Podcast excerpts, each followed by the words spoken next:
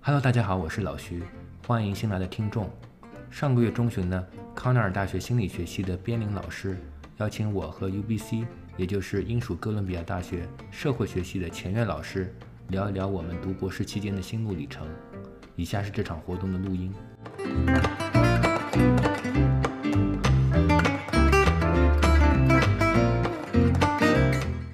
家来参加我们今天这个社科博士分享会。然后我先来自我介绍一下，我叫田雨辰，我现在在美国康奈尔大学读发展心理学。然后我很荣幸今天可以当主持人。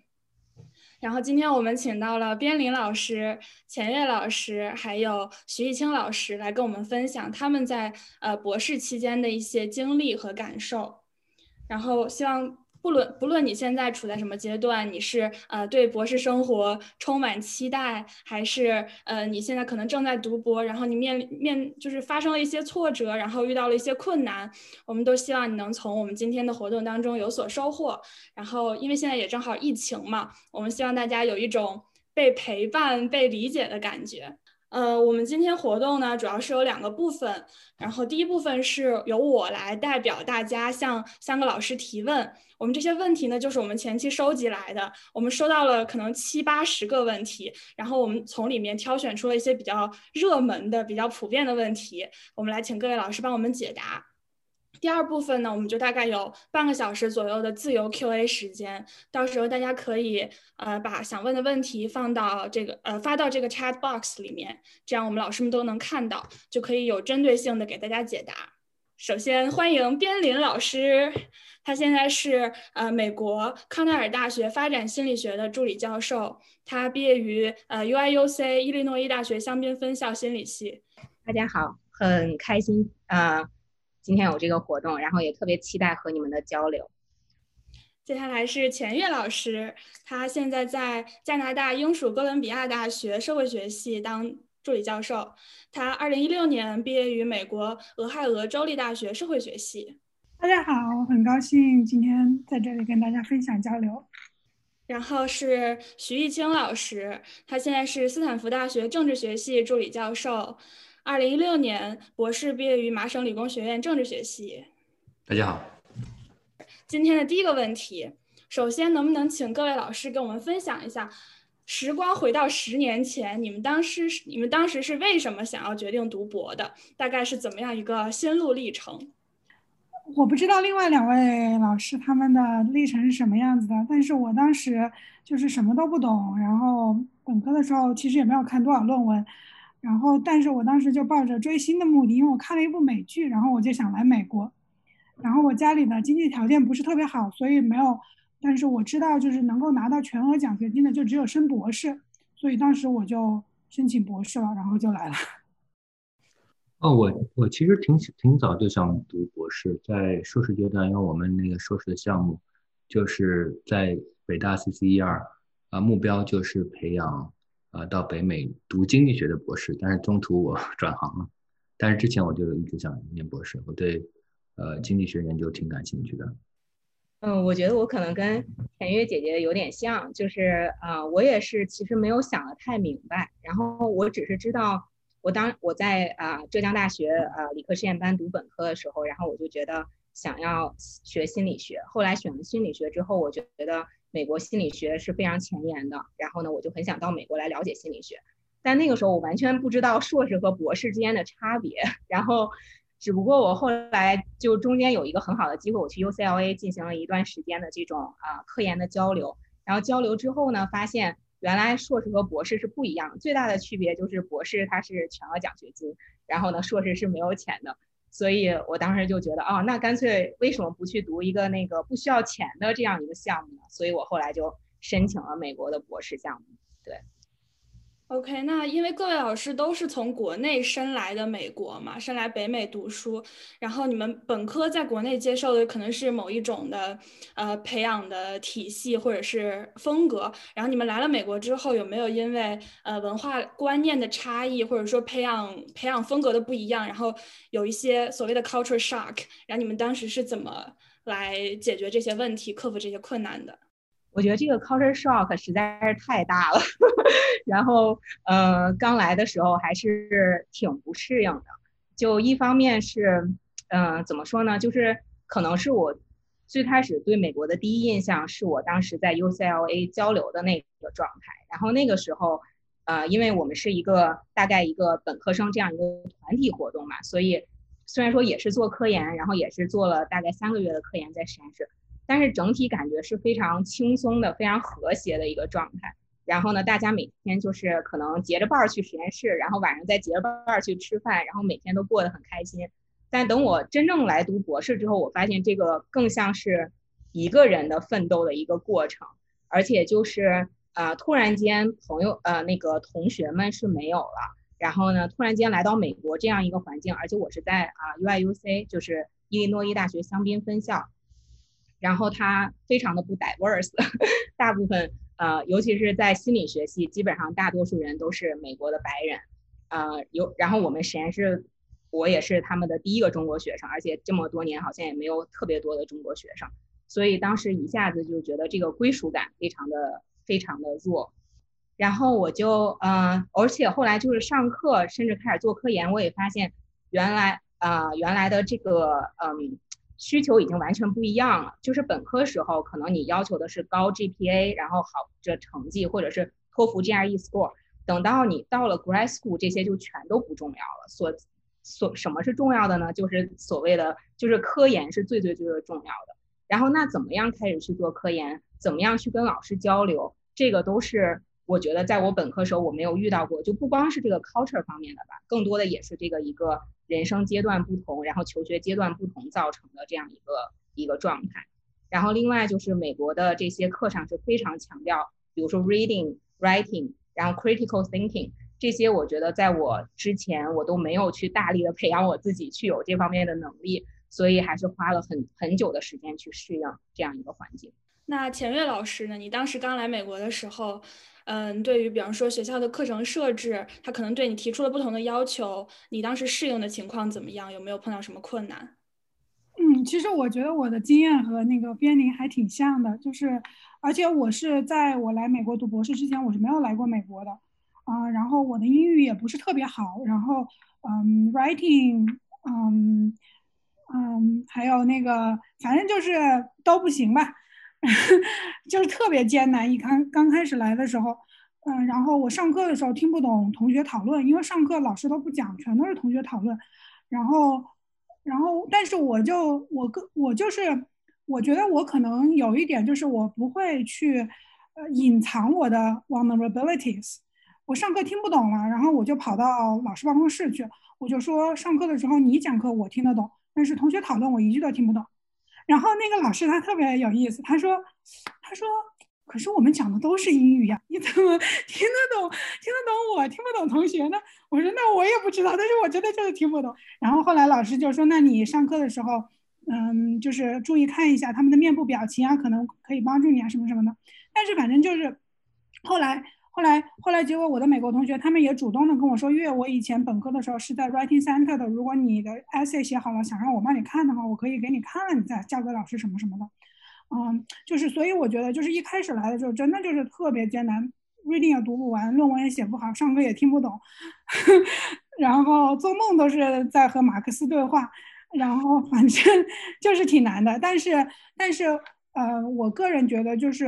嗯，就是厚积薄发吧，就是我就一直在努力嘛，就是就是我该做什么，每天做什么，一直到了我觉得应该是我大嗯，就是博士第四年的时候，我突然觉得，哎，我上 seminar 的时候有很多话想讲了，然后嗯，我听那个就是比如说听 Brown Bag 的时候，我突然很多问题想问了，嗯。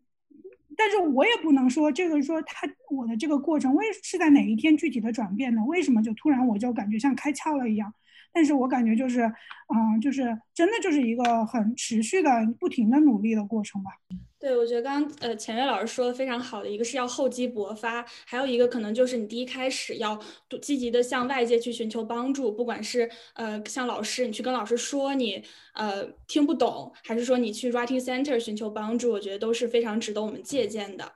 那徐老师还有没有什么要补充的？您当时的经历是怎么样的呢？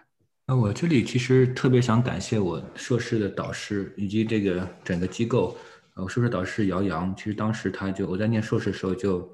呃，带着我们开组会啊，就以研研究的形式。然后我们当时其实第一年在念硕士时候也非常辛苦，我就记得，呃，我的室我的室友就早上六点钟就爬起来学习，让我 压力很大，同情的压力很大。然后到美国来之后呢，我觉得博士第一年可能跟那一年的硕士第一年的压力差不多，但是我之前经历过的，所以就觉得还好。嗯，我当时是在这个经济系的课和政治政治系的课都会上一些，呃，给我的感觉就是经济系的课它压的量比在国内呃更多一些，但是仍然是我就是还可以接受的范围以内，就是之前的训练还是有用的。但政治系的课呢，就是讨论比较多。但是我说实话吧，我的一个 shock 就是，我觉得很多很多讨论是没什么价值的，就是很多讨论是这个浮于表面，不是读得非常深。但是我觉得主要的功课还是自己做。啊，老师讲的不错，但是有时候大家的这个讨论对我来说，我我就作为一个外国人，我并没有觉得特别有 insight。有有一些课程啊。呃，然后后来也有同学，我做老师之后也有同学问我，就是我怎么作为一个外国人，我不知道怎么讲的比较，就是语言上有障碍，我怎么样去积极的参与这讨论？我就跟这位同学说，其实你不用特别担心，呃，就是讲到点子上其实是比较难的。你看，你别看这个美国同学，呃，口若悬河，但其实不一定都讲在点子上。你就每次读完之后，你就想一两个点，你想讲什么，然后之后在适当适当的时候参与进去就可以了。啊，但是那我当时就是有这样一个，可能是一种逆反心理吧，就是，呃，呃，但是后来呢，也是慢慢的呃开始适应这种环境，觉得第一个，你要是觉得他讲的没有什么意思，你当当做练英语；第二个，你怎么能能够去引导啊这个讨论，让他往有价值的、更加有价值的这个方向去走？啊，我觉得作为老师，做老师之后，这两种技能都是有用的。之后。刚刚像边老师也说，在博士期间可能最重要的是做科研、发 paper。那其实很多同学就给我们提问了，说觉得发 paper 压力好大哟。那能不能请各位老师分享一下自己发表第一篇 paper 的这个经历？当时是很平顺的，夸夸就发出来了呢，还是说经历了一些坎坷？嗯，我觉得我呃还比较幸运吧，就是嗯。就是我，我当时上一个 family 的课，然后我自己本身也对研究家庭比较感兴趣，然后我就写了一个课程论文，然后课程结束了之后，那个老师就主动跟我说，我觉得你这个论文有发表的潜力，如果你想发表的话，我可以，呃，I'm happy to work with you。然后后来当时我就，当时后来我就，我就我就说好呀，然后后来下课结课了之后，我就一直跟这个老师持续的就是合作，然后他特别有耐心，就是他会。坐在办公室里面两个小时，然后给我指导，就是怎么样，怎么样弄呀什么的。然后反正就是给了我挺多的指导的。然后，但是那篇文章就是当时就是第一篇文章嘛，就是把自己的那种 heart and soul 都放进去了。然后，然后，然后结果我就投到就是我们领域比较好的就是 Journal of Marriage and Family 嘛，然后就被拒了，就是被批的体无完肤，就是就觉得哎，你这个文章这么没意义，你为什么要做？然后。然后后来，嗯，但是老师也就是说都是这个样子的呀，没关系啊，再投另外一个呀，嗯，后来我们投到第二个期刊之后，就也经过了好几轮的审稿，然后就被接收了嘛。但是就是，呃，我个人觉得我比较幸运的就是老师给了我很多的指导在这个过程里面。然后另外一个就是，呃，其实我到毕业找工作的时候，我一共是发了五篇英文文章嘛，然后其实每一篇都是我在我的课程论文里面。就是 develop 出来的，就是我我上一个课，我给自己的一个目标就是我要能不能想出一个新的 idea 出来，嗯，当然了，并不是说结课了之后我可能这个文章就发表了，但是我就是就是我会就是说在结课了之后，如果这个是有潜力的，我会继续去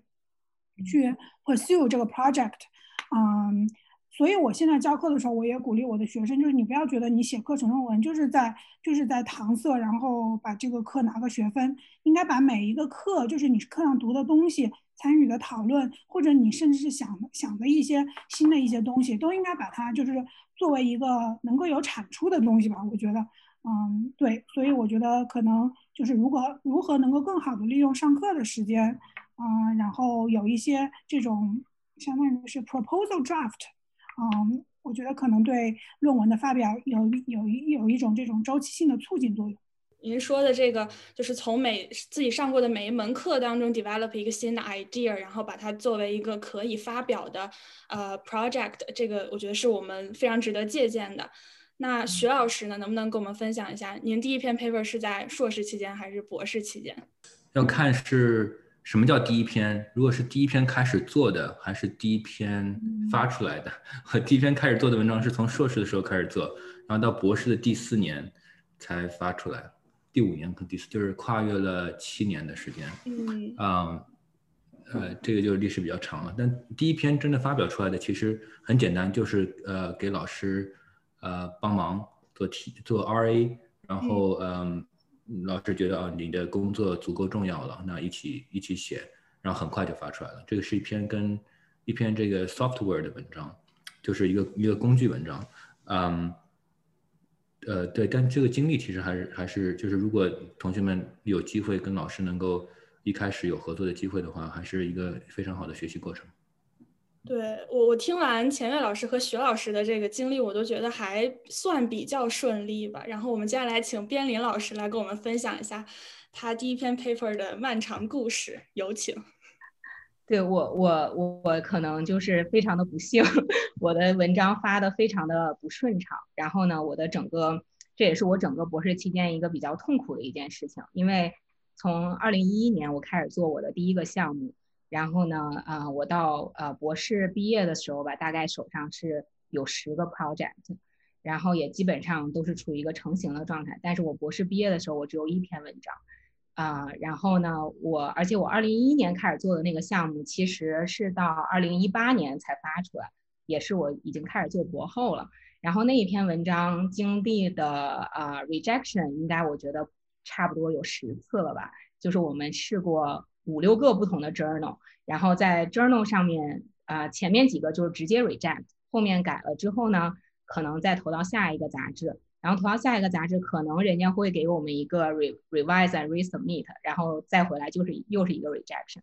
然后为那篇文章，我真是啊哭了很多很多回。然后呢，也因为这个质疑过自己的科研能力，甚至跟我老板去聊过，就我导师去聊过这件事情。然后我导师甚至到后面他都觉得，为什么你就是有 bad luck？然后这篇文章就是发不出来。要不我们去投一个 impact factor 零点零的一个杂志吧？这个肯定是能发的，所以就是已经到了这种穷途末路的时候了。当然，最终就是当这种时候发生的时候，就是尤其在我老板呃，我导师说我们去投一个零点零的杂志，然后我就记得很清楚，我就回到我的办公室，然后呢，呃，很难过，看着我那篇文章，我就觉得好像在看着一个长得不太好看的自己家的孩子，然后你就觉得。这孩子到外面去，这也不喜欢，这个人也不喜欢他，那个人也不喜欢他，很多人都不喜欢他，但是他就是你的孩子，然后你就是觉得不管怎么样，这篇文章都是在你手上的，所以我即使是非常非常郁闷，在那个时候我还是第十次的坐下来去修改这篇文章，最终当然他二零一八年是终于发表了出来，然后我也这件事儿也告诉了我一点，就因为当时有很多很多的朋友鼓励我，然后包括一些别的教授。然后从这件事儿，我就相信了一句话，就是这个路途真的是很漫长，但是你要是坚持的话，好像它还是有一些曙光的。即使被拒了十次，这个文章它还是能最终出来。当然，在整个过程中，就有一点像钱月学姐吧，就是我觉得，嗯，我是非常着急的，因为我觉得在上 market 之前，如果没有文章的话，基本上相当于是你没有任何的这种竞争力。嗯，虽然说文章不能代表一个人的学术水平，但是在美国这个就是要这个游戏的规则就是这样的，所以我当时非常着急。然后另一方面，我也总是觉得我的这个 writing skill 我不知道是不是特别的好，所以呢，那个时候我是抓住了基本上我的导师，如果他有一些比如说要写 commentary 的机会啊，或者要写 review 的机会，他通常会在我们实验室问说，我有这么一个机会，谁愿意来做这件事情？然后我每次我都是会去主动要求去做这样一件事情，即使我知道它不是一个 empirical paper，它可能也不会给我的简历上有多么带来多少的这种分量，但是我觉得这是一个和老师工作的这么一个机会，然后你可以从他身上学到很多很多关于怎么样去写文章的这样的一种方式和方法，嗯，所以如果要是说 commentary 的话，那我可能二零一六年 就是在我博士第五年的时候有一篇，但是我真正的文章真的是要到二零一七、二零一八了。刚刚三位老师在分享的过程当中，其实都提到了，就是和自己博士的导师，呃，一起 work 一起合作的这么一个经历。其实我们也收到了很多问题，就是同学们不知道要在博士期间要怎么和自己的导师沟通，所以我们就想问问老师们能不能分享一下自己在博士期间，呃，和自己的导师合作的怎么样，是怎么样的一个沟通的呃模式，然后怎么样高效的和导师进行工作和沟通。我还是挺幸运的，就是，呃，碰到了几位好老师，在我成长过成长的过程当中，呃，不管是本科还是硕士还是博士，呃，我觉得老师是有不同的类型的，呃，有些老师是放养型的，有些老师是非常的 hands on 的，啊，我个人的感觉是，嗯，一开始在这个学习写论文的阶段，其实，呃，导师和我们的关系有点像。是呃，就有点像这个学徒制的关系，对吧？就是因为很多的这个 know how 没办法写下来，就需要在做一个东西的过程当中去传递。所以一开始，如果你跟一个比较 hands on 的老师，呃，一起工作，你会学到更多的东西。嗯，当然这个每个人的情况不一样嘛。我就举一个例子，就是我当年在写硕士论文的时候，我的导师姚洋，他当年就已经是呃经济学期刊的主编了，所以他很忙，也也当时还没做院长，但是也很忙。但他会，他在这个我们一起工作的时候，他会说，哦，这个这个图片的这个 legend 你应该这么写，你应该这么改，嗯，就到了非常细致程程度。我现在跟学生说，这个有时候，嗯，交流的时候也会说，这个图很重要，就传递信息特别重要。就有些老师就非常非常的这个仔细，啊，所以我觉得如果有机会能跟这样的老师，啊，不仅给你这个想法，而且在细节上面能够帮助你。而且在这个发表的过程当中，就至少即使没发出来，至少在走这个流程的过程当中，告诉你啊，这样这样这个回复审稿人是合理的，那样写是不礼貌的等等，有一些小的细节，我觉得这些 know how 如果能够在博士阶段就有所积累的话，后面会容易很多。你后面一个人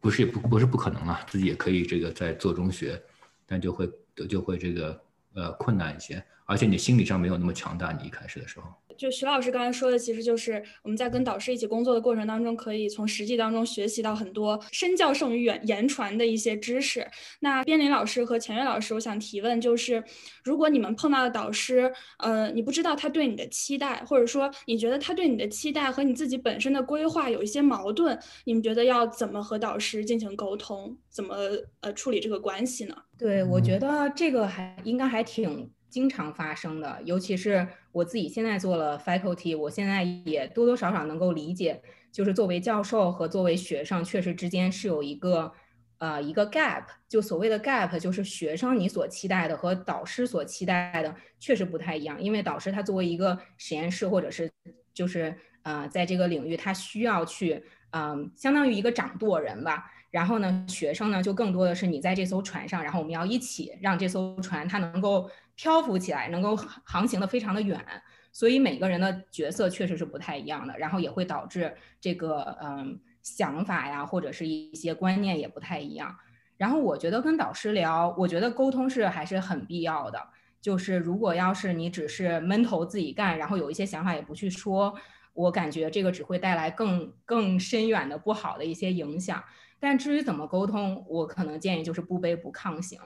嗯，就是你去和你的导师去抱着一个解决问题，或者是让他了解你的这样一个态度去跟他谈这件事情，然后呢，嗯，把你想要表达的问题有理有据的谈出来，然后也听一下他有什么想法，就是因为我刚刚跟大家讲，你们两个确实可能会观观点或者站在的角度不同。那当你讲完了你的这个角度的时候，也可以听一下你导师的想法是怎么样的，然后最后能不能看找到一个比较好的一个中间的这样一个解决方案。然后另外一种呢，就是。我建议大家 有一个 Plan B，就是除了你的 Plan A 之外，然后你如果有一个 Plan B 的话，你起码知道，当你的最想要的这种方式方案它没有办法实行的时候，你能够退到哪一步，能够让你的第二个你也可以接受的这样一种方案能够比较好的实行下去。所以，嗯，这个是我的建议。不知道，嗯，千月学姐有什么想要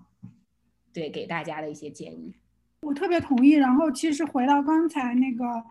嗯，徐老师说的，就是导师有不同的种类嘛，有的是比较 hands on，有的比较 hands off 的那种。我觉得就是可能可能每个人根据自己的这个，嗯，就是说性格或者说是需求，找到不同的导师也挺重要的吧。比如说我就是知道，呃，我就觉得，嗯，就是我自己是。嗯，the drive of my research agenda，嗯，所以就是我的导师就是很 hands off 的。然后像我，比如说我博士期间发表的论文，也基本上我都是一做，就是因为我们系里面当时我读博士的系没有老师做中国研究，基本上，所以我就只能跟美国老师。然后，但是我也学习了如何把中国研究 communicate to Americans，这个也是一个非常 valuable skills，我觉得，嗯，对。然后，所以我就是就是。我就是就是老师比较 hands off，但是我也有就是跟不同的老师有合作嘛，每个老师能够提供的这种帮助是不一样的。比如说有的老师他可能就是他的 write 他对 writing 的要求特别高，然后他就会他就会给我改一页 writing，然后我就回去之后把文章整个再重新改一遍。然后有的老师他可能比如说对于 theoretical 的这种这种要求特别高，那我又可以从那个地方学到一些东西。有的老师可能统计很好，我又学到一些东西，就是可能就是。我觉得觉得就是说，因为 social network 嘛，你就不能把自己只想成一个点，你就只跟你的导师联系。啊，当然了，就是说还是也要跟老师，就是说说好，因为我可能我们的这个社会学可能跟边林他们的这个这个考 psychology 不一样嘛。你们有一个 lab，如果你在几个 lab 之间，可能就会不太好嘛。我是觉得要跟老师有 transparent communication，但是就是说自己要明白自己想要什么，就不能。嗯，当然了，我也有朋友，他们就是说，他就是比较被动的，他就喜欢老师，比如说像个妈妈、像个爸爸一样的指导他们，就非常的就是一步一步的。那可能也有这样的老师存在，所以就根据自己的嗯个性和需求吧，我就觉得可能找到一个嗯指导方式跟自己的需求比较匹配的这种嗯，可能是比较有效的一个方式。然后接下来可能我们会聊一些比较跟情绪或者说。呃，跟比较感性的话题，有一个呼声很高的问题，就是想问问各位老师们，读博期间有没有经历过所谓的至暗时刻？就比方说，你当时情绪超级崩溃，然后你非常怀疑自己，你毫无动力，你甚至想退学。能不能请各位各位老师聊一聊当时自己的状态，当时碰到了什么问题，以及后来你是如何解决的？呃，我先直接回答吧，就是有，就是在第三年。第四年开题的时候是最困难的时候，对我来说，呃，我当时有一个想法，然后后来放弃了，嗯，然后也重组了我的呃 PhD committee 啊，但重组 committee 倒是倒也也还好了，但是就是要从头来过，而且从时间上来说已经有点晚了，所以嗯，确实在你没有想到一个你觉得你你这个时候很有意思啊，就是。在第三年的时候，你大概已经有学术品位了，你知道什么东西是好的东西，大概有一个概念，但是你你不能确定你自己是不是能够做出一个好的东西，然后你又非常急切的希望你能够做出一个好的东西，或者你自己能够认可的东西，然后你这里是时候要做 make a commitment，对吧？至少对最后的后面的两三年甚至更长时间，你要集中精力在这一个题目上面，然后达到一定的质量，这个是挺难的，就是在在心理上是非常焦灼的，这是我最最难的一个。呃，时候，当然后来不知不知道什么原因，碰巧找到了一个题目，呃，大家觉得不错，啊，后来就顺着这个走下去了，嗯，但是我其实想讲的一个更大的呃问题，就是回过头来看，呃，我这两天在看那个《The Economist》呃，Craft 一位金融学的教授写的，我现在推荐推荐给其他朋友，他说的挺好，他说你要做你自己人生的 CEO，尤其是我们。我们自我们做这些这个准备读博士或者在读博士的同学，啊什么意思呢？啊，他提到两个原则。第一个原则就是你在就是我们这些做研就喜欢做研究的人，呃，很多时候都是扎在自己的小问题里面或者小领域里面想得很深，但是呃，通常没有机会退一步想想自己的可选的 option 到底是什么。就是你在每一步。你其实都面临着一些选择，但只不过有时候我们有意的，因为压力大，有意的忽略了另外其他的一些选择。比如说一开始你要选择 field，对吧？就是不管是社会学、心理学还是呃经济学、政治学，都有不同的 field，就是你一开始面临的选择。然后后面呢，再过几年你会啊面临这样一个选择，就是我可能要考虑什么类型的呃雇主，然后后面呢，如果你坚持说我要在学学者找工作，会面临这样的选择，就是我要找哪些学校，然后等你做了这个 AP 了，如果很幸运的话做了 AP 了，你又面临就是我我要在未来几年 focus 在哪一个小的领域，这是很多选择，但是你你在把这个所有的 effort 都投入到一个选择当中去的时候，你要先退回来看一看，你是不是有其他的选择，这会让你心态更好一些。如果在第三年的时候，我觉得搞不下去了，我我其实很认真的考虑过，啊，去做码农，啊，有就是去去这个做 data scientist，这个其实对我来说是个好事情，因为让我觉得我还是有其他选项的，就我心理上就对我来说是一个缓冲吧。然后他说的第二个原则就是要积累，啊，这个，嗯，就是。比较 general 的 human capital 在读博的期间，啊，就是在读博的时候，这个时间段很好。你虽然有一些呃责任，但是责任并不是很多，你有很多时间。你要学你要学的技术要博，啊，要这个比较宽，但你做论文要精。等你这个决定 focus 之后呢，你有一个非常 narrow 的 focus，啊，这个我也许后面有机会说你为什么要 narrow，有能够帮助你建立你的学术的。Identity 对吧？但是你在积累、在学技术的阶段，在博士阶段，最好是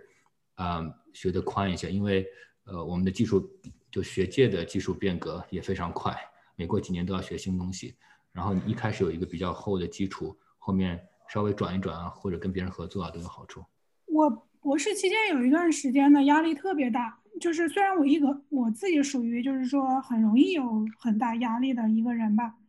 嗯，然后后来我就生了病，然后是一场特别大的病，然后我就呃 hospitalized，嗯，for one week in the U.S.，嗯，然后然后而且当时病的特别严重，就是医生就是他们告诉我说，他们每晚上每两个小时就要来，嗯，看一次我，就怕我挺不过去的那种，嗯，然后在医院里面就是。不准吃东西，连水都不准喝，就只能用生理盐水来保持我的这个，呃，hydrated，就是维持生命的这种体征吧。然后，嗯，当时其实那个时候就是觉得，当然一方面我有我的朋友啊，还有系里的一些老师呀都过来看我什么的嘛。然后另一方面，我也开始就是对自己的就是说人生吧有一些反思，就是觉得我可能以前就是嗯对自己的这个。压力太大了，然后，嗯，嗯，然后当时就是在医院里面，就还真的是觉得，嗯，就是挺苦的。然后，然后后来结果过了一个星期之后，就是，嗯，稍微好一点了，然后可以下床走路了。我开始觉得，哎，连就让我在医院里面的走廊溜达一下，都可能都是一个让我觉得很，很很幸运的一个事情。所以我我觉得可能后来我就觉得。呃，其实可能能够保持一个很好的身体健康，可能已经是一个很奢侈、很重要的事情了。嗯，所以很多的事情可能也需要想开一点。我也很同，所以我就很同意，嗯，徐艺清老师刚才说的，就是说，呃，还有边林刚才也提到，就是要要那个嘛，就是要有 Plan B 嘛，就是你自己如果这个这条路走不通的话，你后面的 Plan 是什么？我当时后来我找工作的时候，我也压力很大，就是。因为我导师已经就是跳槽了，然后然后只有一年的时，他只能在在本校再指导一年的学生，然后我当时就着急要毕业，然后我又没有拿到面试，然后然后后来我就嗯，我就嗯，但是我我我就跟我导师说，我该怎么办？我说我不要读博士后，嗯，然后那我要不然我就就是说我就得考虑回国的工作了，就是反正就是很多就是。啊，所以当时我拿到面试，但是后来我没有签证的时候，我其实是在车里就大哭了一场，就在我的车里，然后就觉得，哎呀，为什么这个样子？本来就找不到工作，现在好不容易有个面试，但是我居然加拿大的 visa 拿不到，然后就是，嗯，就是有很多的这种，嗯，感觉每天都是 ups and downs，就是起起伏伏的，啊，所以就是我觉得我对我来说，调整我自己的 mental health 也是我自己一个。一直在努力的一件事情，我并不是一个很淡定的一个人，我很容易就觉得，哎呀，完了完了，我的我这个要完了，不行了。所以我觉得这个是一一生的功课吧。但是可能有有朋友的支持，然后然后嗯，然后有有有比较比较信任的导师，可能这些都是能够帮助的。然后自己可能嗯，也要做好准备，有不同的准备，然后 prioritize health。我觉得，我刚刚听两位老师讲。我觉得太多共鸣了，然后我觉得你要是问就是有没有想退学的时候，我感觉那可能得出现至少一千次吧，在博士期间。然后，呃，对，就还是挺波折的。然后我觉得要是至暗时刻，对我来说可能是有两个，就是呃，第一个呢是我刚到美国的时候来参加一个学术会议，然后那个是我 PhD 第一年，然后跟着呃我的导师去参加这个学术会议，其实我没有任何的 presentation。但是他心很好，他就带我去参加这个会议了。然后我去了之后，我觉得天哪，这个太恐怖了！就是大家做的东西都这么的优秀啊，关键是他优秀我还听不懂，就是他家 present 的那些，我觉得我就跟听天书似的。然后啊，我感觉虽然说每一个 symposium，然后每一个 poster 讲的都是一些我们最新的研究嘛，但是我当时听了那个康那个开完那个会，我就在宾馆就崩溃了。我就感觉这是我永远无法达到的一个一个状态，就是我可以这样流畅的去讲一个一讲一个这样的一个科研项目。然后那是我第一年，然后第一年之后呢，呃，当时开完那个会之后，而且我当时我手上的一个项目，其实呃，因为我我们实验室主要是以实验为主，然后我们那个实验就是。它就不行，就是像我们讲，一般都是 p value，我们要拜 p 神，然后 一定要小于零点零五，但是当时就是完全不显著这个结果，所以也是非常的崩溃。所以后来回来我之后，我就在想啊，确实那时候我就开始想 plan B，但是我那个时候 plan B 还没有想到什么学术圈之外，我只是觉得我怎么样能够让我自己做出一些让我感到比较骄傲和自豪的一些事情，所以我当时除了。跟我的主要的导师 work 之外，我还去找了另外一个教授。当然，我现在也把他称作我主要的导师，因为我博士期间跟他们两个基本上是，呃呃，那个相处的时间是差不多的。然后呢，这个我的第二，当时我的这个第二导师，我当时想去他的实验室，但是我非常非常的担心他会不会想要我。后来。Turns out 就是他人非常非常好，然后他那年也没有招新的博士生，所以我就很顺畅的就去他的实验室开始进行一些科学研究。然后这个也跟刚刚徐老师提到的比较像，就是我这两个导师其实他们的嗯他们的关注点是完全不一样的，一个是做 baby 的，一个是做三到十岁小朋友的，然后做婴儿和做幼儿这个所方法完全不同。所以我当时也是为了想在我的 toolbox 里面加入一些更多的一些技能，就是我想知道，而且我也想去更加的再去探索一下我最想做的是什么。所以这个这个对我来说，我觉得是一个非常好的一个决定。而且我的这个第二导师她是一个呃比较年长的一个女教授，然后她在这个我博士期间给了我非常多的关怀。呃，虽然我两个导师都是非常优秀的 scientist，然后，但是在这个关怀上面，我非常尤其尤其感谢我的这个第二个导师。但是虽然说有这些，但是我还是后面又有一个至暗时刻，也是我刚刚大概提到，就是我发不出文章。就是不管你怎么努力，就是发不出来，然后呃，文章就是不停的被拒，然后呃，被拒到让你怀疑人生，怀疑自己，怀疑你到底适不适合这个这个领域，然后为什么要在这里坚持？然后我做了那么多的实验数据有什么用呢？就是这些除了是一如果发表不出来，它除了是一堆废纸，它还能有什么其他的作用？就是真的会有很多很多这样人生的质疑。然后啊，所以等到我啊博士的第五年。那个时候，我觉得我再这样下去，我应该会整个人会崩溃的。那个时候，我也确实在我们学校去看，去找心理咨询师，这个我觉得也是非常有帮助的。就是他会在某种程度上去比较理解你，然后去给你一些方法，让你给你一些角度。我记得当时那个心理咨询师说，他觉得我可以试一试其他的路径，比如说。呃，比如说他觉得你学心理学，你以后也可以当一个咨询师啊。然后我觉得你跟我们说话还是啊，也也也有这种做咨询师的一个品质，你不一定非要留在学术圈。然后我当时想，后来我就觉得，对呀，我为什么一定要留在学术界呢？就是还是有很多其他的可能性的。然后那个时候一个转折点发生，是我的导师他从 UIUC 跳槽到了 NYU，就是去了纽约大学。然后他当时问我们实验室有没有人想跟他一起去纽约大学。啊，所有人都说 no，但我当时觉得我想去换一个环境，我想看一下人生还有没有其他的可能性，所以我就跟他去了纽约大学。然后在纽约纽约之后，我才发现，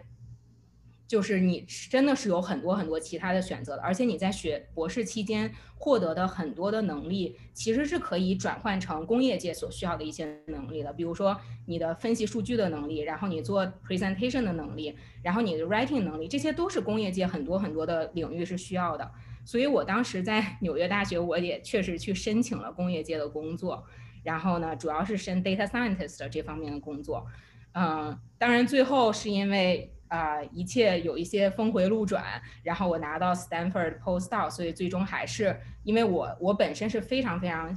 对这种儿童的研究比较感兴趣，然后我本身也非常喜欢孩子，所以后来就还是留在了学术圈。但是我觉得当时让我想到我有别的选择的时候，我不是一定要这条路一从头走到黑的时候，我觉得非常大的程度上减少了我的心理压力。刚刚各位老师其实提到的就是自己读博期间的压力嘛，种种压力。那其实除了可能自身学术碰到的一些瓶颈这方面的压力，还有一个压力是来来自外界的，就是所谓的 peer pressure。可能你跟你同辈的同年级的这个同学相比，你觉得自己。可能做的不如他们，你无形当中你就会受到很大的影响。那想看看各位老师在读博期间有没有碰到过 peer pressure？我昨天还在跟我表妹说，这个其实你想，你人到他还没有到三十岁，但是我我说你到三十岁的时候，呃，你还在乎你那些同学怎么看吗？就一些事情，因为呃，你你周围就就是你平时有联系的也就呃四五个好朋友或者两三个好朋友，对吧？知心的好朋友，其实很多东西随着年龄的增长都会烟消云散的，呃，但是但是这个 peer pressure 确实是到处都在。我在我们念本科的时候就有，硕士阶段有，博士阶段肯定也有，嗯，因为人都是喜欢跟自己处在相同环境里面的其他就朋就身为周边的人收周围的人做比较的，嗯，我我的一个解决的办法就是换赛道，就是。我比不过人家，我就换换转行，我就去做其他的东西，然后找到。其实这个呃，就玩笑归玩笑，呃，在背后是什么意思呢？就是你要找到自己的兴趣和比较优势，呃，结合的那个点。那比较优势是一个经济学的概念，如果你不了解的话，就是说，嗯，比如说数学和这个呃语文，我数学和语文都没有我的呃同桌强，但是相对于就是我的数学相对于我的语文。要稍微好那么一点，就对我自己而言，相对于我这个我同桌来说，他的语文比数学更强，这是这国际贸易理论里面的呃一个概念。那也许你没有绝你在任何一个这个领域都没有绝对优势，但你肯定是有你的比较优势的。By definition，你就有比较优势。那你在选择赛道的时候，你或者就就这个是专业也好，或者是 subfield 也好，你就要选择一个跟你的兴趣，当然你你的研究是为你的兴趣驱动的。和比较优势相契合的东西，啊，我拿自己的例子就是，呃，来来来来讲吧。比如说，呃，我在念硕士时候，我周围的呃同学都是也经都经过选拔，他们的这个理工科的背景也非常好，有好几位是非常数学数数学非常好。我们也知道经济学对数学要求非常高，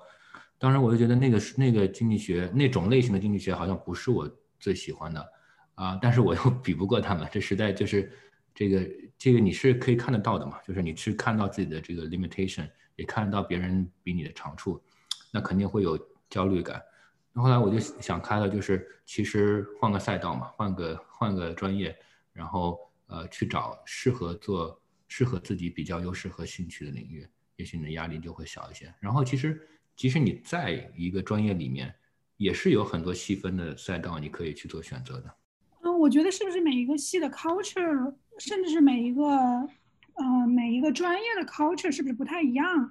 嗯，至少在我读博士的系里面，就是我们，嗯，可以说是一进系里面就就被告知，就是不是被告知吧，就告诉我们，就说，啊，你不能把你的 cohort members 当成竞争对手，你们是朋友，是战友嘛。然后，所以我们的这个关系一直都是非常的融洽的，就是。嗯，他们，嗯，包括我，嗯，美国，呃，我在美国最好的朋友，当时我在找工作的时候，其实我们俩都在招 market，但是他跟我说，他说月，我很希望你能够找到工作，甚至比我希望我自己能够找到工作还要更强烈。嗯，当时就真的觉得还，嗯，挺温暖的。然后我们也，嗯，就是一起合作呀，然后一起互相帮忙改论文啊，然后有时候我读做的文章需要另一个人来帮我看一眼的时候，我也会去找他呀，就是类似那这种样子。所以我觉得对我来说，我好像没有觉得是 peer pressure，正是因为这些人跟我一起在往前走，我觉得我可能没有那么孤单了。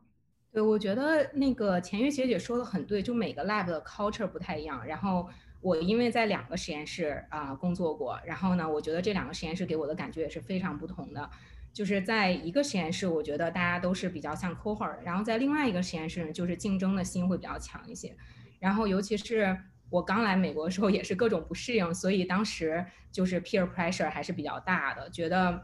就感觉都不是 pressure，就属于不是说有一点 pressure，而是就是压力山大型，因为。跟人家完全不在同一个 level 上面，就是或者说人家的量级比我已经高了太多了，所以呃压力非常的大，而且呃就是尤其是当我在想我在跟这种就是 native speaker，然后像美国人或者加拿大人在竞争的时候，我就觉得有一个短板是我永远没有办法弥补的，就即使是我的英语再好，我也不会变成一个 native speaker，除非我回炉重造，然后再重新来到这个世界上一次，但是我又不想丢掉我中国人的 identity。Anyway，这些都是，所以当时压力还挺大。然后我当时采取的一个办法，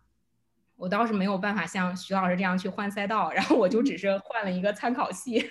所以我就是呃没有在进行 social comparison。然后我那时候我记得我在我的办公桌前写了两句话，就是两两个呃自己写了呃两个词吧，一个是天道酬勤，一个是厚积薄发。然后这个就是在我的办公桌前陪伴了我的整个博士生涯。嗯，然后那个时候我想的就是，啊，他们确实非常厉害，所以我不能跟他们比，我要跟我自己比。我要知道今天的我有没有比昨天的我更好一些，然后一个月之后的我有没有比一个月之前的我好一些。其实有些时候你回过头看，就是你会觉得，哦，好像周围人都很厉害，但是你如果只看你自己，就当你博士第四年和你博士第一年比起来，你真的能发现自己有非常大的不同，就是你已经不再是那个青涩的。呃，第一年的博士生了，你学到了很多东西，然后你第四年，我我记得刚刚前呃前院学姐也在说，就是你就会你会去大胆的去发表你的一些想法，然后这些都是在这么多年，在这三呃三年或者四年中的这些不断的积累中才带来的这样一个成果。然后我们实验室其实现在在做的一个东西，也是 social comparison 和 temporal comparison，就我刚刚说跟自己比就是 temporal comparison。然后呢，我们也是，即使是四五岁的小朋友，如果你总是让他去做 social comparison，对他的 self efficacy 都会有影响的。然后呢，所以我们是鼓励家长要鼓励你的孩子去做去做 temporal comparison，知道我这次做的不好，但我下次比我上一次强，然后我不需要跟周围的小朋友去进行比较。我们刚聊了这么多可能有压力的事情，接下来就我们调整一下，聊一聊比较开心的事情。看各位老师能不能简单的跟我们说一下自己在读博期间最开心或者说最有成就感的一件事情。嗯，我觉得好像没有一个 moment，可能我找到工作的时候我觉得挺开心的，但是但是不是心理学有一个实验嘛，就是说，哎，有人家可能觉得住在加州的人，就住在温暖地方人更高兴，但是但是等你搬到加州去的时候，可能过了几周，你要回到你的 baseline happiness。所以最重要的一个人，他要怎么样开心，是要提高你的 baseline happiness，而不是说我要我要不停的想我要换一个环境，然后怎么样去做一做一些事情，就是说让我去更开心。所以我这些年也一直在想，就是如何提高我的 baseline happiness。嗯，我个人觉得比较有用的就是，就是我我其实觉得就是说我好像真的自己还挺喜欢做科研这个事情的，就是我在读论文的时候，我在写论文的时候。嗯，我是可以，就是说，比如说忘记吃饭了，忘记时间了，我可以可以很投入的做这件事情。而且当，而且不是还有研究，就是说，其实 multi multitasking 就是是一个压力的来源嘛。一个人如果总是 multitasking 的话，就会觉得压力特别大，然后对 mental health 也有很大的影响。所以就是我自己其实很少 multitasking 的，就是我要我现在做这个事情，我就做这个事情。嗯，然后当我每次比如说改论文的时候，我就。我改改改，可能等我发现了，我已经改了五个小时了。但是那之后，我就是在那之后，其实我是觉得特别的高兴的，因为就是我在我改论文的时候，我没有想别的事情，我不去想这个论文到底会不会被接收，我只是想我当当我花了五个小时在上面的时候，我的这个小玫瑰是不是变得比呃之前更美了一点？就是我觉得这个过程本身，一个 crafting 的过程是一个非常有意思的过程。我觉得我百分之一百同意全老师的说法，就是真的是心有，就是非常的感同身受。我做一个小的注解，就是呃有一本书叫《心流》，在微信读书上也有，在英文版也有，在 Audible 上也有。我觉得就是完全能够描述全老师刚刚讲的这种状态，我自己也能够感受到，就是。呃，心理学家应该是心理学家的发现，你要 你要长期的沉浸在一个 task，这个 task 又有有所挑战，然后你又能够把自自自己这个整个身心完全投入到一个状态里面去，这个是最快乐的。嗯，对，我觉得可能确实是，就是就是你要说最快乐的时候，可能有些人会觉得毕业的时候啊，或者是那个找到工作，这个确实是挺快乐，但是它就是比较短暂的一种一种快乐吧。然后我觉得可能就是。甚至我，我感觉我每次在我读博的时候，每次去测小朋友，跟他们一起做实验，我也挺快乐的。就那个时候，我甚至有时候觉得最好的一份工作就是它没有 publication 的压力，然后你可以想做什么 research 做什么 research，我想跟小朋友做什么实验就做什么实验，这应该就是我觉得比较快乐的一种状态了。但是确实是外界还有这些呃不同的压力嘛。然后嗯，对，就是当你沉浸到你比较喜欢的一份工作里面，我觉得你是会有非常大的一种。啊，这种舒畅，然后呢，也是有一种满足感的。对我再补充一一句，就是其实呃，你也不要期待，嗯，会有这种特别高光的时刻，偶尔会有可能在这一年里面会有一次啊，你突然想通了一个问题，或者突然你的数据呈现出一个 pattern，你之前啊没有预期到，但是又但是又能够解释，啊，有有这种有这种。灵光乍现的时刻，但很少。它确实很让人高兴，但很少。大部分呢是细水长流的。大部分可能对我们来说是是把一个 project 从 ongoing folder，呃，把它把它移到这 publish folder，这是比较 fulfilled，然后终于可以不不用再看它了。有时候是这样子啊的一种感受。从刚刚各位老师的分享当中，我也学到了说要专注于当下嘛，提高让自己快乐满足的能力，投身于你现在正在做的这件事情。最后一个问题，就请各位老师简单回答吧。就如果现在时间倒回到十年前，有没有一件什么事情是你希望自己在读博之前能明白的，但是可能你当时还不是很清楚？对，我觉得如果倒回到十年前。我可能会慎重的做出读博的决定，就是我可能会了解更多之后再做出。但是我觉得可能我还是会选择这条路。但是我想知道的一件事情就是，就是这个是我呃之前不太了解。就是我觉得我自己走过来这一路吧，我觉得这一路是一个 long rewarding process，就是你的那个回报的这个过程会比较长，不是说我今天做了什么，我第二天就。就能看到一个回报，甚至你可能一年之内也看不到这个回报。然后这个在 也是我们心理学上叫延迟满足。然后我自认为我是一个，就是在读博之前，我觉得我是一个延迟满足能力比较强的人，就是我可以为了拿到两个棉花糖，我可以等，然后我不用现在就先拿到那一个棉花糖。但是先，但是自从读了博士，我就发现我的延迟满足能力还是没有那么的强，因为它真的这个这个回报实在是来的太慢了。但是我觉得另一点就是，只要你坚持在那儿，我觉得都是就是最终你在做的事情，它是会有回报的。就这个也是我想跟大家说的，也是我读博过程中学到的。就是你像我那篇文章拒了十次，它最终还是被接收了。然后我当时跟一个教授聊，他有一篇。呃，很重要的文章，最后发的非常好，但他之前被拒过十五次，就都是这种情况。但是最终只要是你不放弃这个文章，它就是总有一天它是会出来的。所以我觉得这两点也算是一个大家可能可以寻找一个平衡吧。嗯，尤其是我觉得从本科直接到博士的这么一个转变还是比较大的。就是本科时候有点像种瓜得瓜，种豆得豆，你去天天上自习，你成绩肯定会好呀。但是呃，博士期间确实它没有这么一个非常强的正相关啊，但是也不是说这个相关特别特别的小，所以只不过这个相关系数呃会比较小，但是我觉得应该还是 significant。我好像没有什么，就是退回十年前，我想要知道自己什么，因为我觉得可能自己每每一个犯过的错误、走的弯路，就是都是有它的意义的吧。嗯，对。但是我同意，就是呃，卞林老师说的，就是说，嗯，就是你读博，每个人读博真的是一个 long rewarding process，就是不能每天都要看着自己的 KPI，就是我今天工作了十个小时，我就那个我明天就能够看到十个小时的产出。有我有的论文我写了五年，被拒了好多好多次，每一次都从头再来。嗯，对，所以真的就是就是我简直不能太同意了，就是就是不能盯着每天的 KPI，要要放长远，眼光要放长远。对，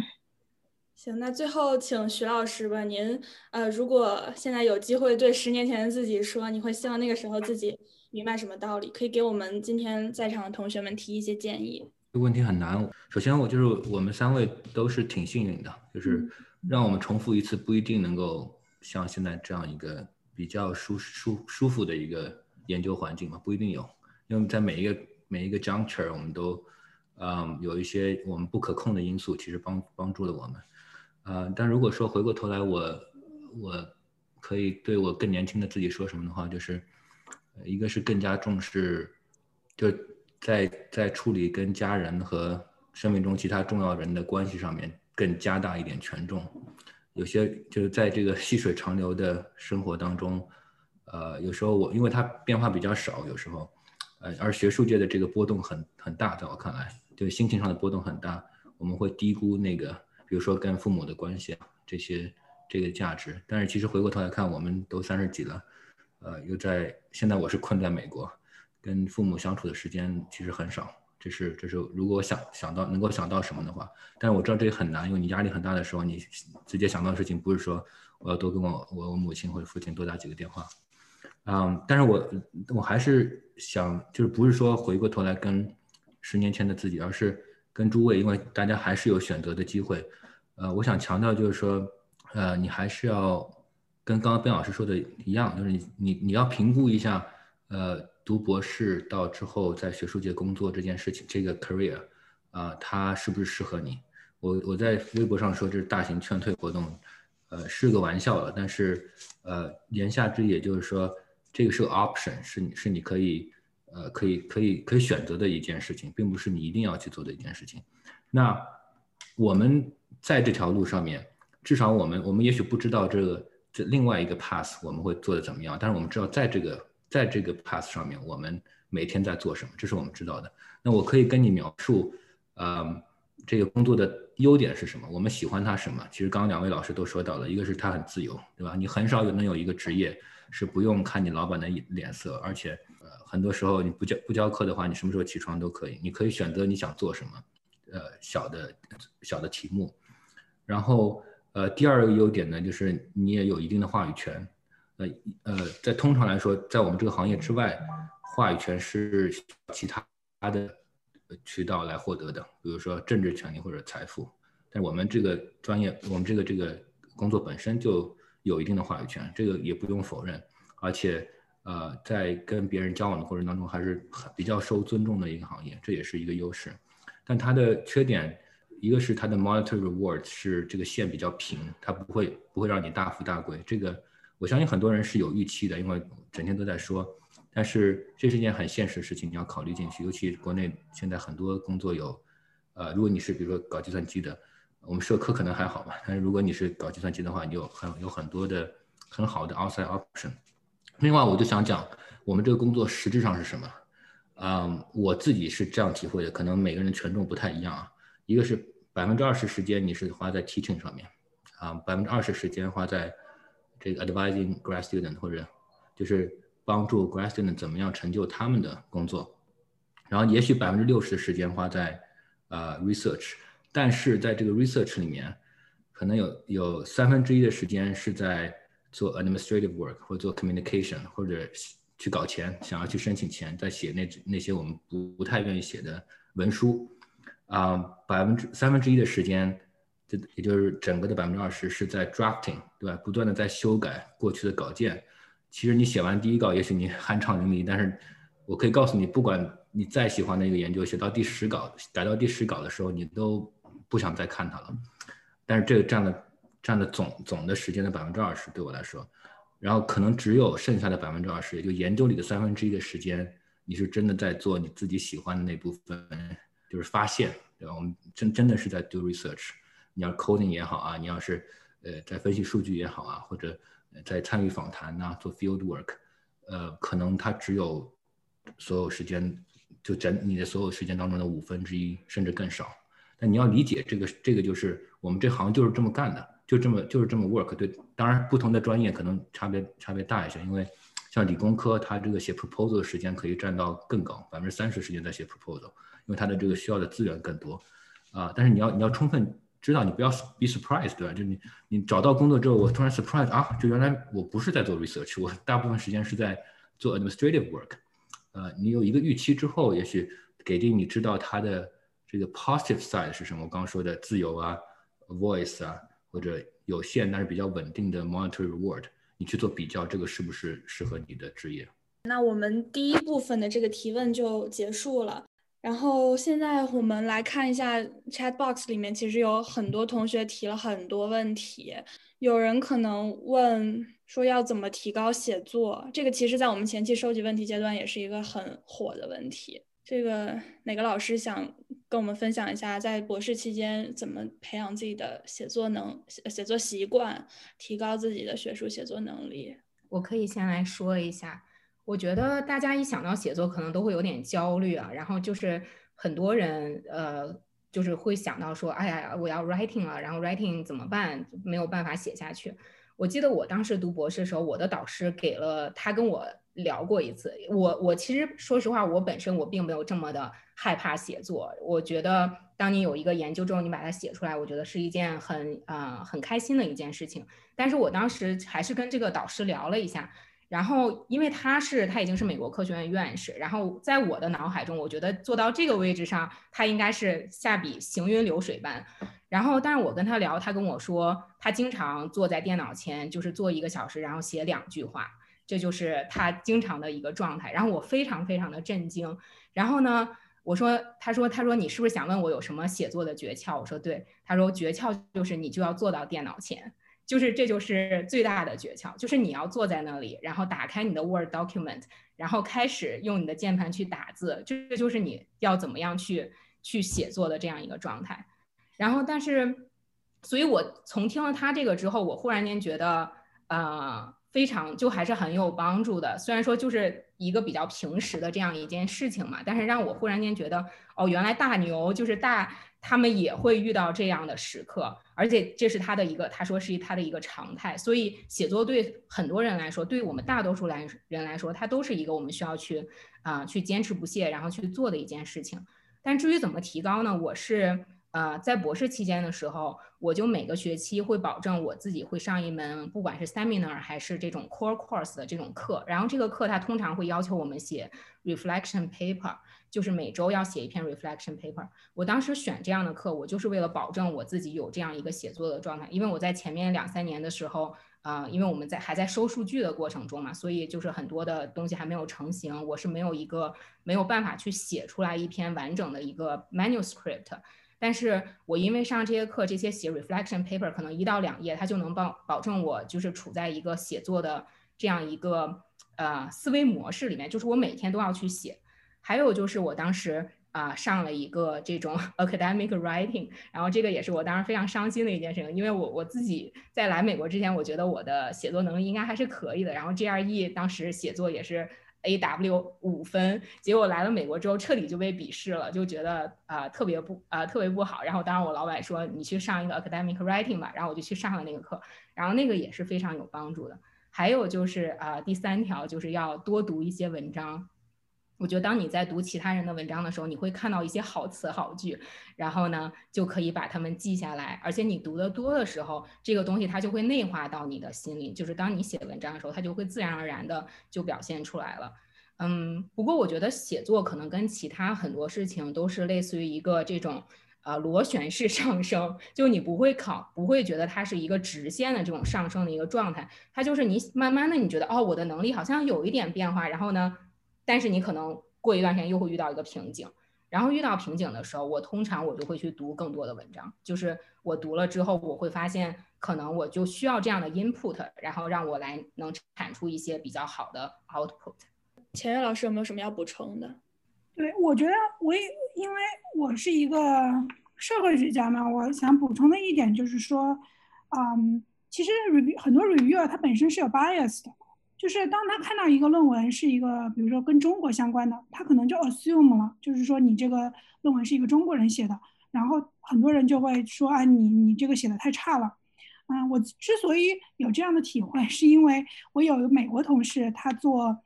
呃，中国，呃，他做这个 Chinese，嗯，immigrant 的研究吧。然后后来他投了一个期刊，然后人家就说，你们这个要找一个 native speaker proofread 一下。当然了，这也说明就是说，当我们作为中国人在发中国研究的时候，我们的 writing writing 其实是被更严密的在监视，就是说被放在一个更更高的标准上面。然后还有一个就是可能就是。呃，不同的学科之间也不太一样。比如说心理学可能是做实验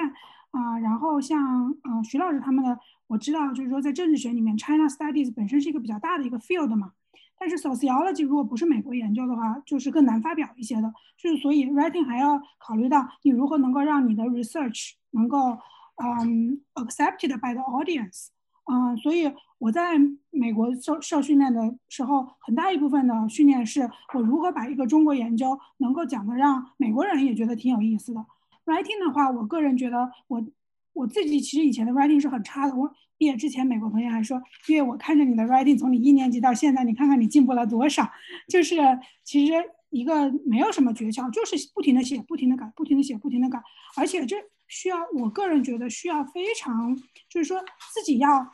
要很有心的去做这件事情，比如说我的我的老师可能给我改了一页，那我就要想他这一页为什么他要做这些改动？我后面的可能后面的三十页文章都是我自己去改的，我不能指望我的老师一页一页的帮我改嘛。然后我每一次请了一个，比如说 professional editor 帮我改文章的时候，我都会看这个 editor 他做了什么改变，他为什么要这样改，就是会去揣摩他们的这个这个这个方式嘛。然后我自己也会。就是我自己有我非常喜欢的，就是说，呃，社会学家的一些作品啊、文章啊，然后我会、我会、我会去看他们怎么样 frame 这个问题，他们怎么样写作，这个也是很有帮助。像我导师，就是就我其中的一个导师吧，就是 Claudia Bachman，我就觉得他写论文就非常非常的清楚。然后他就说他他的这个他他的写作，他是从嗯 Claudia 高的里面，就是一个哈佛的一个很著名的经济学家。学到的怎么样去写作，所以他把他自己的其实出的一本书是 dedicated 给那个，嗯，他很受启发的学者了，所以就可以看到，就是即使连美国人，嗯，本身写作很好的，他们其实也不是说就是天上掉下来的，他们也是经过了很多很多的有意识的训练，然后不停的 re rewriting，然后才让他们的这个写作变得很好。下面一个问题可能是关于时间管理的，有同学就是问，呃，怎么进行 multitasking 嘛？可能在 PhD。Program 早期你要平衡做 research、上课、TA 很多很多现成的工作，请问各位老师们在当时是如何分配时间和精力的？其实这跟刚才写作的问题有有些关联。我我自己观察我自己啊，我发现虽然我很忙，在做老师之后就更忙了，啊，其实，在研究生的时候也是可以类似的情况。我不是没有时间，而是利用时间的效率比较低。我不是没有时间写作，也不是我写的太慢，而是我，呃，写一句话就去看个 YouTube 视频，就去就去点一下 New York Times，然后再回回过头来再写一句话，所以写完一段话就一个下午就过去了，是因为这个原因。我们考过 GRE 的人，嗯，其实写都不太不算慢，也都不算太差。就是如果你有这个呃能力，能够集中精力一下午不干。任何其他事情就去改几段文章，你会有很大的这个进展。就做其他事情也是一样。呃，斯坦福有一个研究，呃，说斯坦福的本科生，其实我不应该这个这个说这哪个学校，因为但我知道是 Stanford 的，啊是西南某校，啊本科生的研究发现，啊他们就 follow 他们的这个手机和电脑啊，每十七秒钟就要换一个 task。就他们就是没有人没有能力控制自己，在现在这个 social media 和这个呃呃各种 distraction 特别多的情况下面，我自己也是很有意识的意识到这个问题吧，所以我希望大家和我一起努力，能够克服这个困难。我自己的一个方式呢，这以前是财新的主编王硕老师呃给我的建议，他说你找一个番茄钟，然后你就给自己定一个不太 ambitious 的目标，比如说。呃连续写半小时或者三十五分钟，然后休息五分钟，这这个要有意识的去控制自己，你就会发现其实你不是没有时间，只不过这个你有的空余的时间都在做其他事情。可能还有同学问，在读博期间要如何平衡工作生活，如何培养一个爱好？我觉得，嗯，怎么说呢？其实。觉得可能是因为我生长在一个 working class family，所以我从小我父母就没有让我去学各种课外的东西，我也没有什么钢琴啊或者小提琴这种东西，所以其实我一直很困扰的一个问题就是我没有什么爱好。我的导师就跟我说，他说你在学术界需要一个 creative hobby，因为当你沉浸在这个 creative hobby 的时候，能够帮你很解压。所以我其实为这个事情我困扰了挺长时间的，嗯，但是后来，嗯，我个人对我来说，后来我觉得比较。有帮助的一点就是，我就开始做比较多的这种 public writing 嘛，就是我自己其实从小就我就很喜欢，比如说在论坛上面写东西啊什么什么的。后来我我很多朋友老跟我咨询他们感情问题，我说你们读书读太少了，让我来社会学给你们解释一下。然后后来我就干脆我就想，那我既然跟我朋友在说，那我不如把它写下来，让更多的人看嘛。所以我就开始做更多，就是做一些这种这种写一些就是大家都能够读懂的社会学的文章嘛。我个人觉得这个对我来说挺好的，就是一个方面就是我学会了怎么样去，相当于是 sell my research，sell research to the，呃，to a wider audience 嘛，这个其实是写作的一个很核心的一部分，怎么样去想一个故事出来，啊，然后另外一个我觉得还有就是，其实我觉得这个写写这个 public writing 就是一个很 creative 的过程，我自己要想我怎么样去有一个 hook 呀，我怎么样就是，呃，我我甚至想我会加哪几个图呀，就是。其实我后来我每次搞完了这个之后，我心里觉得还挺开心的，所以我现在我就觉得，嗯，就是就是如果实在没有什么 hobby 的话，也不要太强求自己 啊。然后我我自己找到的 hobby 就是平时写写这种嗯科普的文章吧。对，所以那个前面老师有一个他参与创办的公众号叫做缪斯夫人，我看有同学还在 chat box 里面提问这个公众号的名字。然后我个人也是经常看里面的文章，大家可以去搜一搜，推荐大家关注。燕燕老师还有什么想补充的吗？对，这个可能跟刚刚那个 multitasking 也比较相关，这这两个问题都有点联系啊。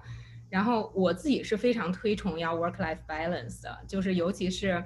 但是我觉得我在刚读博士的时候，这点做并不是很好。就那个时候啊，可能前面四五年吧，都是每周六天半工作制这个样子，然后也很难啊，就没有太多的一个去想，我除了做 research 之外，我还能干什么。然后直到我后来。就刚刚讲到我的第二个至暗时刻的时候，我就发现啊，我的生命里面好像除了科研已经没有其他的东西了。然后当我的科研没有办法把我带到一个 career 上面的时候，我觉得我整个人就是一个失败者，就是我已经没有其他东西能给我这个支撑。所以也是从那个时候，我的那个心理咨询师跟我说，他说你一定要找到除了你的 work 之外能给你支撑的这样一个东西。然后那个时候我就开始去想有什么东西能够支撑我，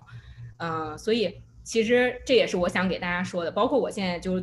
当了啊，在这块已经进入学术圈，然后开始做 faculty 之后，我也是自己非常在意这个 work-life balance。然后呢，我的所以我的 schedule 啊，大家可以就是一般都是非常非常明确的，就是几点到几点我是工作的，然后几点到几点我肯定是不会工作的。然后包括要是如果是假期的时候，我是会啊，就是去真的去会去度假。然后平时解压的一种方式呢，一对我来说比较解压方式，一是旅游，虽然说今年就不太可能，然后就是二零二零年不太可能，然后就没有办法到处去玩。还有一个呃，我也是这几年开始做的一件事情，就是冥想吧，就 meditation。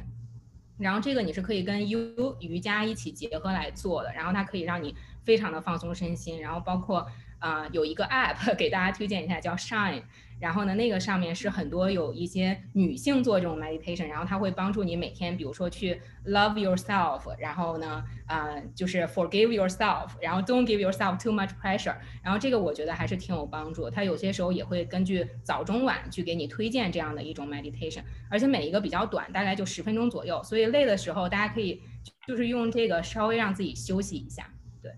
我想再补充一句，其实。我很很对这个听了这个钱老师的呃分享，我也我也挺感动的。就是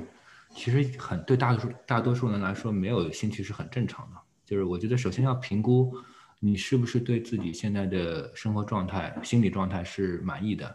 如果你是满意的，觉得挺舒适的，我就是全身心的想想我的社会学问题或者经济学问题、政治学问题，totally fine，就是 you're born to this career，那就是很好的一件事情。如果你真的是很享受啊，不觉得有有特别大的压力，嗯，然后每时每刻，你你看当年他们浙大经济系，呃，上厕所的时候都在读论文，这是这是挺好的一个状态。就如果你真的享受的话，但是，呃，当你觉得有两种情况下，你要反思一下，这我是不是要调整？一种情况下是压力太大了，你到你睡不着觉。我们三个人在某某个阶段都经历过，或者，嗯，就是明显的处于焦虑状态。这个时候你要考虑我我怎么样适当的去做一些改变，像啊边老师说的。另外一种情况就是我前一段时间有，就是发现自己要么是沉迷于某个东西，要么是因为生活没有 schedule，呃效率极低。啊，比如前段时间我整天都在看电视剧、打游戏，啊，因为这个疫情来了，我突然生活没有规律了，没有没有一个 schedule 了，啊，然后我我觉得啊，我需要 put a stop to myself，我说这个不不能再这样进行下去了，我们我需要调整一下。我觉得除了这两种情况以外，其实，呃，如果你觉得你的生活过得挺好的，然后你也对自己做的东西很感兴趣，你十二个小时、十五个小时、十六个小时在想你的问题，我觉得都不是问题。还有同学可能在问。就是大家在读博期间是怎么 narrow down 你的 research question 的？可能他刚开始读博，他不太知道他要做哪个方向的 research。就首先第一个就是要说，你需要有一个 focus。就是很多，呃，我觉得我们都犯过的一个问就错误吧，至少我自己犯过，就是一开始觉得所有的项目都可以做，啊，然后我要是我要成为一个多面手，然后什么问题都可以有有有有所 contribution。呃，这个其实，在你学术，在你的这个学术 career 过几年之后，走走到在我们这个阶段，或者再过几年，就会对你不利，因为呃，学术界的这个 branding 还是挺重要，大家要能够记住你是一个呃做什么东西的人啊，你需要有一个自己的 brand 或者 identity，所以这是为什么你要 focus。至于怎么找到这个你的那个 focus 题目，我觉得呃，还是我刚刚引用的这个 economist economist 这个 craft。上面写的就是你要做一个 hunter，你不要做一个 farmer。他他具体解释什么什么叫 hunter，什么什么是 farmer。那 hunter 呢，基本上是从问题出发的。你突然，你就因为是你的问题意识，从现实当中的问题意识，然后也许是这个你的观察，也许是你的田野啊，然后给你一些灵感，发现哦这个问题之前没有人啊研究过，然后跟你的老师他们更有经验去了解一下这个问题在文献当中现在的位置有没有被研究过。然后你主动的去开拓一个属于你的小的 niche，啊，不一定是一个呃很大的坑，但只要找到一个小小的坑，然后你可以挖的越来越深，就很好。那什么是 farmer 呢？就是已经就是别人已经呃开垦过了，然后你继续去耕种，就是去拓展一些别人前人的研究。呃，从长远来说，hunter 他的这个回报会更高。我是就是很虚的吧，很很很抽象的，可以这么说。嗯，我觉得徐老师说的特别好，就是这个 research identity 是我呃，我觉得非常重要的一件事情，也是像我平时在带学生上面，我是希望我的学生他毕业的时候，你除了你是我们实验室出来的学生之外，你要有一个自己和我不同的一个 identity，就是大家当提到你的名字的时候，他就能立刻想到你是做什么的。啊，我觉得这个还是非常重要的。但是就是关于如何找这个 research interest，我觉得。我也是花了一些时间吧，就是最开始是属于啊，其实我我本科的时候以为我想做儿童的语言发展，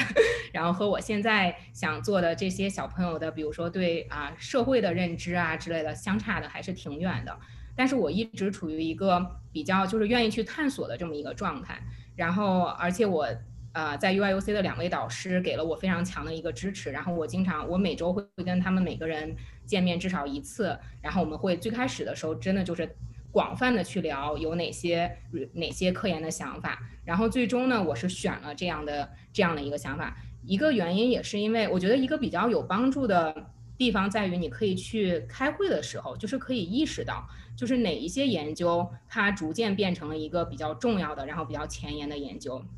并不是说我一定要去。啊，在这个里面也是也要跟着这一大批人去做这样的事情，但是你要有一个这样的，就是要培养自自己的这样的一个意识。就开会的时候，呃，基本上很多就我不知道别的学科怎么样。心理学的话，我们是既没有发表的研究，大家才会到会议上去讲，然后可能过两三年的时候，这个东西才发表出来。所以你可以很快的看到其他实验室都在做些什么。然后如果你开两三次会，隔两三年去，呃，每年去开一次会，你就基本上能够把握住这个领域的它的脉搏，就是它未来几年它会走有一个什么样的走向。我觉得这个还是挺重要的。然后，嗯，当然，我也跟一些比较呃 senior 的教授聊过，他们也说，就是你去把握脉搏这件事情是一个需要你长久发展的一个能力。但我觉得要最开始你要有这么一个意识去了解一下。然后另一方面就是，即使是这个东西它没有在那个脉搏上，但是你就是特别特别感兴趣，我觉得也是值得去做的。就是你千万不要为了跟大六，就是或者像类似于我们平时买衣服似的，就是大家都都 fashion，所以我也要 fashion，一定要找到一个适合你，然后让让你自己产生很多的 passion 的这样一个这样的一个事情，嗯，但是怎么说呢，就是啊一。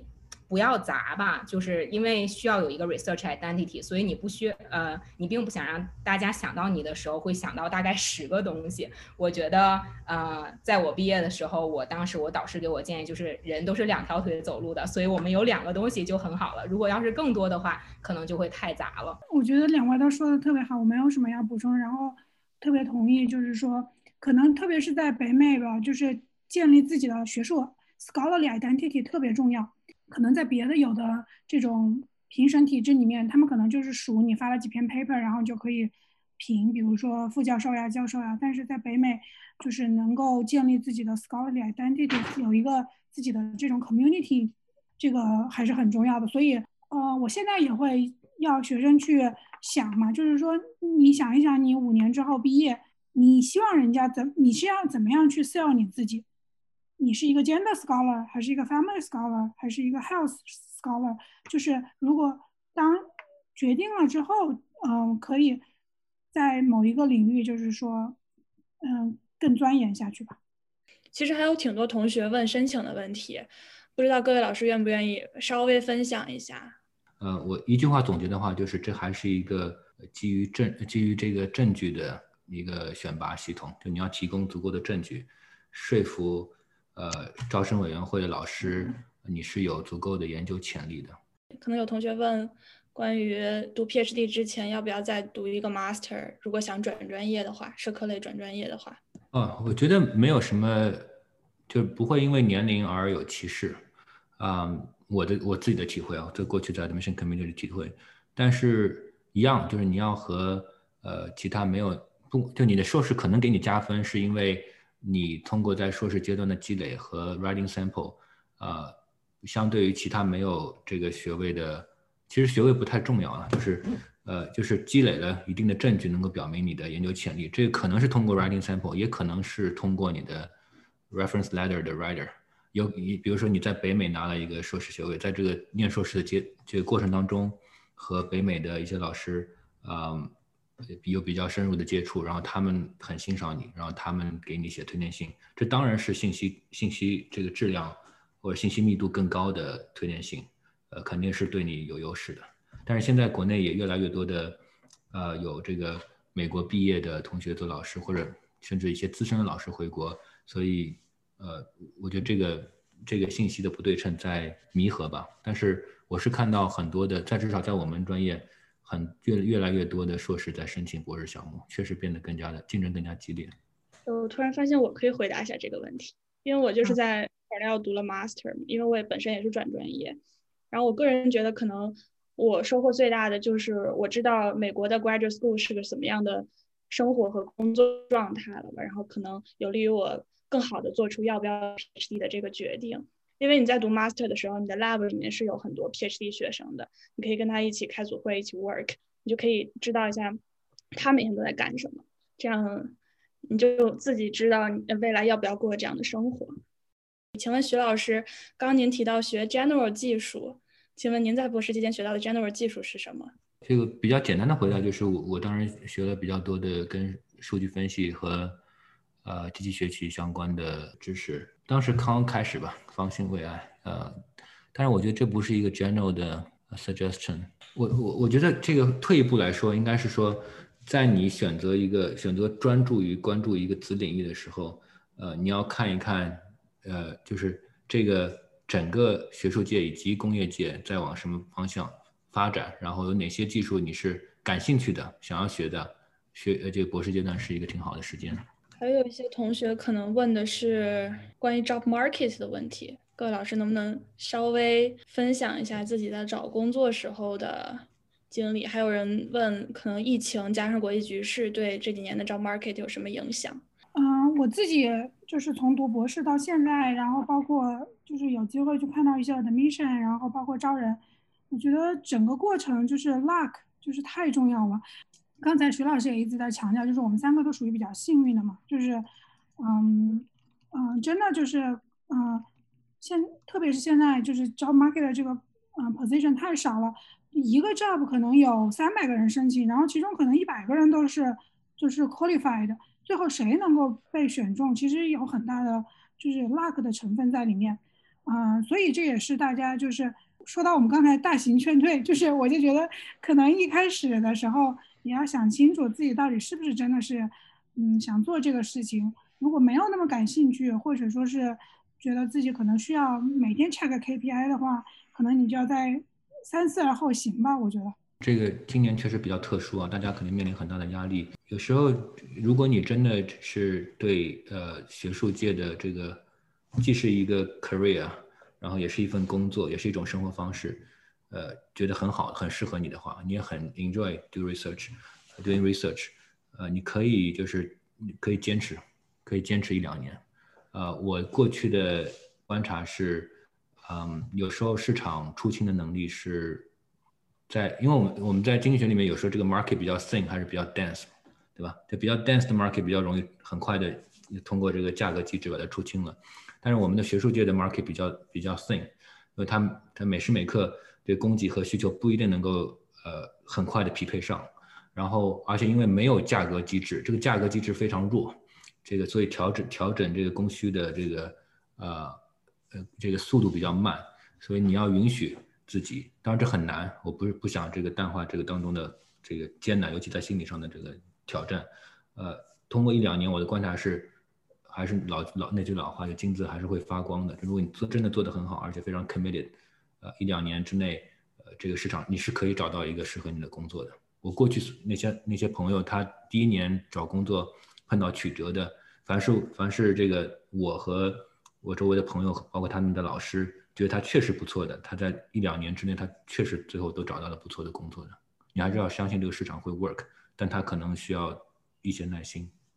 还有同学问，春天马上就要第一次出国去做 RA 了，请问老师们在这个期间觉得应该锻炼自己的什么能力？怎样好好的利用这次机会？我们请边林老师吧，他本科也在 UCLA 做过 RA。嗯，我觉得这个就是啊，如果要是去做 RA，其实整体就是啊，我觉得要比较踏实下心来去做 research 吧。就是嗯，不要去想太多外在的东西，就是你想想你当时为什么要去申请这个项目，然后你去了是为了提高你的，如果是为了提高你的科研能力的话，那就全身心的投入，然后呢去和那边的导师。啊，建立一个比较好的关系，然后在他的指导下，最好能做出一些成果来。即使我所谓的成果，并不是说可以发文章的这样的成果，而是就是你能够反映出来你在这一段时间做了什么的一些东西。即使是他这个结果并不是一个好的结果，但是啊，是你付出心血的这样一个东西。然后也可以在去的过程中想一下，在这个嗯，在这段时间里面，你想要增加什么样的技能，比如说数据分析能力啊，或者是。啊，presentation 的能力啊，这些之类的都可以给自己一个小小的计划，然后在这个过程中，就是有针对性的去磨练一下这方面的自己这这些啊方面的水平。嗯，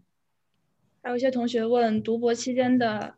一天，典型的一天是什么样的？每天大致的作息是怎么样的？根据我们刚刚说的，可能每个人 schedule 都不太一样。然后呢？啊，当然我我我是比较朝九晚六型，然后我就是啊，但是我现在是做。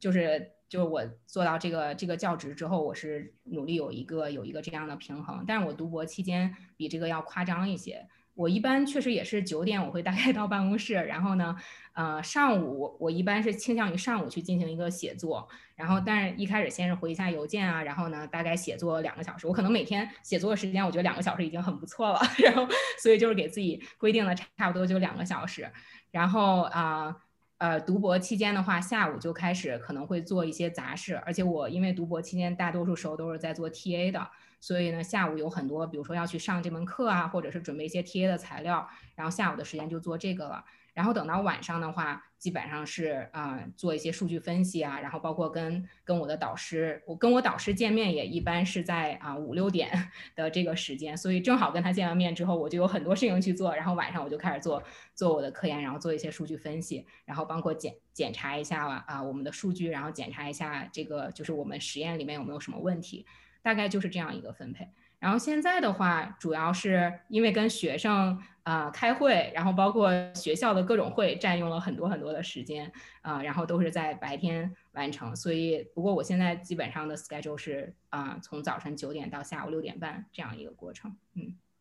再请边林老师说一下北美 PhD 申请吧。可能呃，professor 在看申请人的时候，他们更看重哪些特质？对，我觉得社会科学就每个学科不一样。如果要是对我们学科来说的话，我们是确实比较看重实验方面嘛。所以呢，在我们看审这些。呃，学生的申请材料的时候，很多是要看你之前有没有过研究经历。所谓的研究经历，就是你有没有在一个实验室待过。然后呢，除了在实验室待，就是做一些，比如说啊，一些最基本的工作，比如说那个录入数据啊，然后呢，去这个呃编码这个这个摄像之外，你有没有自己做参与过，真正的参与这样一个实验？然后这个是我们比较看重的，还有就是你的未来的一个研究兴趣。当然，你的如果比如说我是做 gender stereotype，然后你跟我说你想去做啊 language acquisition，那我觉得我们俩肯定是差太远了。那呃，我觉得我也不会给你一个特别好的指导。所以呢，研究兴趣也是很重要的。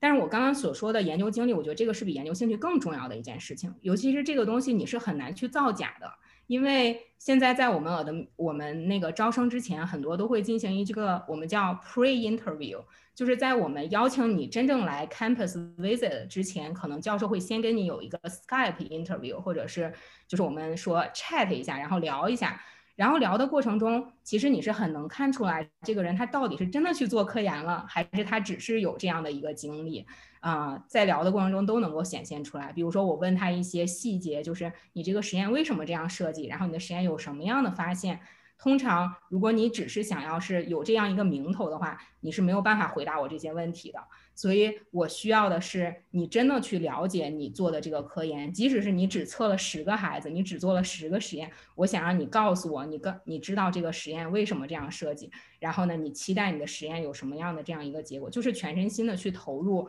这样一段研究经历吧。那心理学 gap year 的话，是 RA 更合适还是 lab manager 更合适呢？这个我觉得都可以，就是这两个没有太大的差别。然后来 manager 估计，如果来 manager 你只是做 administration 的工作的话，可能也是有一点浪费时间。我觉得最好是你跟你的导师去讲一下，你能不能去做立的一个自己的 project。然后 RA 的话也是这样的，像我说，如果你只是做一些 coding 或者 data entry，这个好像也没有特别大的帮助。最好也是去自己去带领这样一个项目。有几个问钱月老师的问题，请问社会学 PhD 的前几年、中间、后几年是怎么样的？Day to day 又是如何的呢？感觉前几年就是上课吧，后几年就是做研究。后几年的时候，可能，嗯，因为没有课了，所以整个时间就变得比较 unstructured，所以感觉可能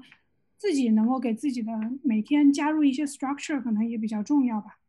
有很多同学在问徐老师怎么学 data science，学习资源。徐老师有什么推荐的吗？这其实其实我还是想想强调，现在不是不在乎资源，而是专注力，而是怎么样能够有效的利用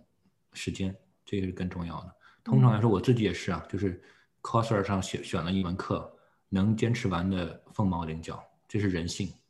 这个关键是要 跟自己的人性做斗争。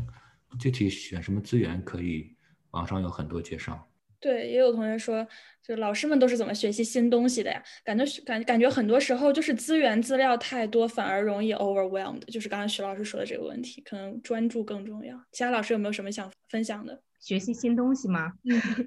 这个确实是资料太多了。然后我觉得看文章吧，就是读 paper 是一个方式，就是你会啊，基本上把握这个领域最前沿的一些东西。然后啊，对，对我来说，可能是读 paper 和去 conference 是比较好的两个途径。嗯。最后一个问题，请问各位老师，从读博开始四年的时间，如何积极做好准备，提升自己毕业之后找工作的竞争力？尤其是如果想做 faculty，申请 AP 的职位。其实不在乎是这个流程是怎么样，最重要的还是你的 motivation 来自哪里。